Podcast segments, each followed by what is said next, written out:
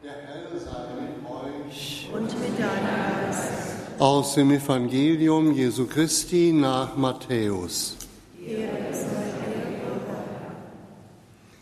In jener Zeit trat Petrus zu Jesus und fragte, Herr, wie oft muss ich meinem Bruder vergeben, wenn er gegen mich sündigt? Bis zu siebenmal?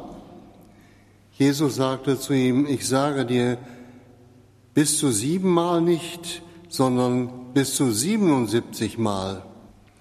Mit dem Himmelreich ist es deshalb wie mit einem König, der beschloss, von seinen Knechten Rechenschaft zu verlangen.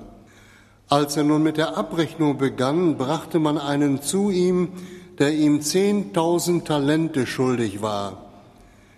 Weil der aber das Geld nicht zurückzahlen konnte, befahl der Herr, ihn mit Frau und Kindern und allem, was er saß, zu verkaufen und so die Schuld zu begleichen. Da fiel der Knecht vor ihm auf die Knie und bat, hab Geduld mit mir, ich werde dir alles zurückzahlen. Der Herr des Knechtes hatte Mitleid, ließ ihn gehen und schenkte ihm die Schuld.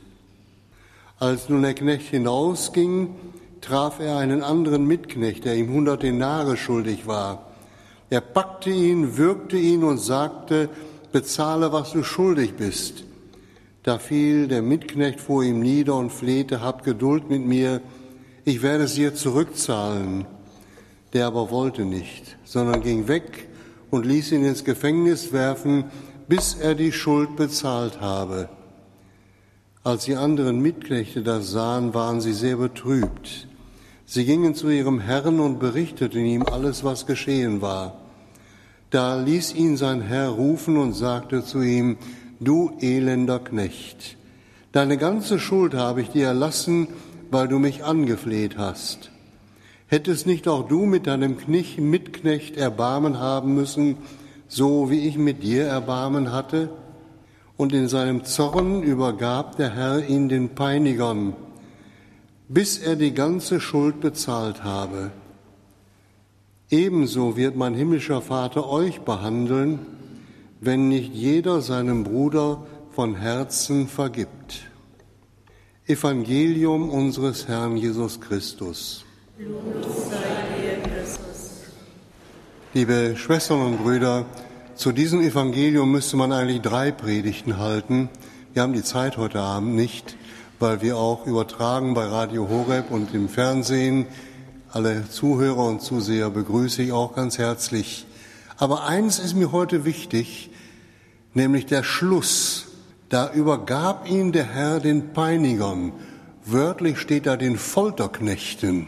Er übergab ihn den Folterknechten und so wird mein himmlischer Vater euch behandeln, sagt Jesus, wenn ihr dem anderen nicht von Herzen vergebt. Was ist das eigentlich mit den Folterknechten? Früher habe ich immer gedacht, na ja, das ist ein symbolischer Ausdruck, symbolische Bemerkung, ja, ein bildhafter Ausdruck. Aber ich habe im Laufe der Zeit gemerkt, diese Folterknechte, die können in unserem Leben ganz real werden. Dafür ein praktisches Beispiel. In den Jahren 1958 bis 1960 habe ich als Schüler auf dem Bauernhof in der Ernte geholfen. Das war eine wunderbare Atmosphäre auf dem Bauernhof, große Familie, ja, eine Herzlichkeit. Ich habe mich richtig wohlgefühlt da. Nur mit dem Nachbarhof waren die verfeindet. Da war irgendwann mal vor mehreren Generationen ein Streit gewesen um die Grenzzäune und so weiter. Keiner wusste mehr ganz genau, was da los war, aber man redete nicht mehr miteinander. Nun passierte Folgendes, auf dem Nachbarhof war Hochzeit.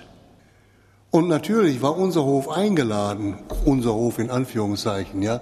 Wir waren eingeladen zu der Hochzeit, aber man redet ja nicht miteinander und dann gingen wir auch nicht hin. Die Braut ist sogar selber rübergekommen und hat gesagt, nun lass uns doch den ganzen Streit von früher vergessen und neuen Anfang machen. Aber wie so ein Münsterländer Bauer ist, der hat ja seinen Dickkopf, ja. Nein, man redet nicht miteinander.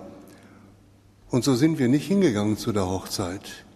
Und jetzt kommen die Folterknechte. Als dann die Hochzeit kam, und die wird ja im Münsterland auf den Bauernhöfen riesig gefeiert, mehrere Tage lang, da hörten wir vom Nachbarhof das Gegröle, die Musik, den Tanz, Wir hörten so richtig die Stimmung, die da herrschte.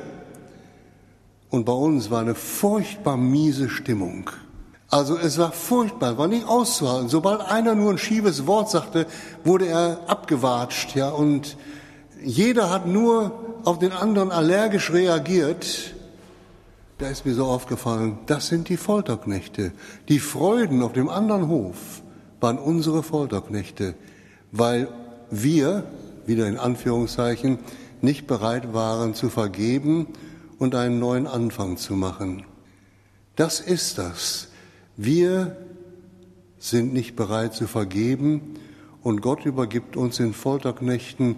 Das können unter Umständen die Freuden der anderen sein. Was ist denn die Alternative zum Vergeben? Da gibt es bei uns ein schönes Wort. Die Alternative heißt, dem anderen etwas nachtragen, nachtragend sein.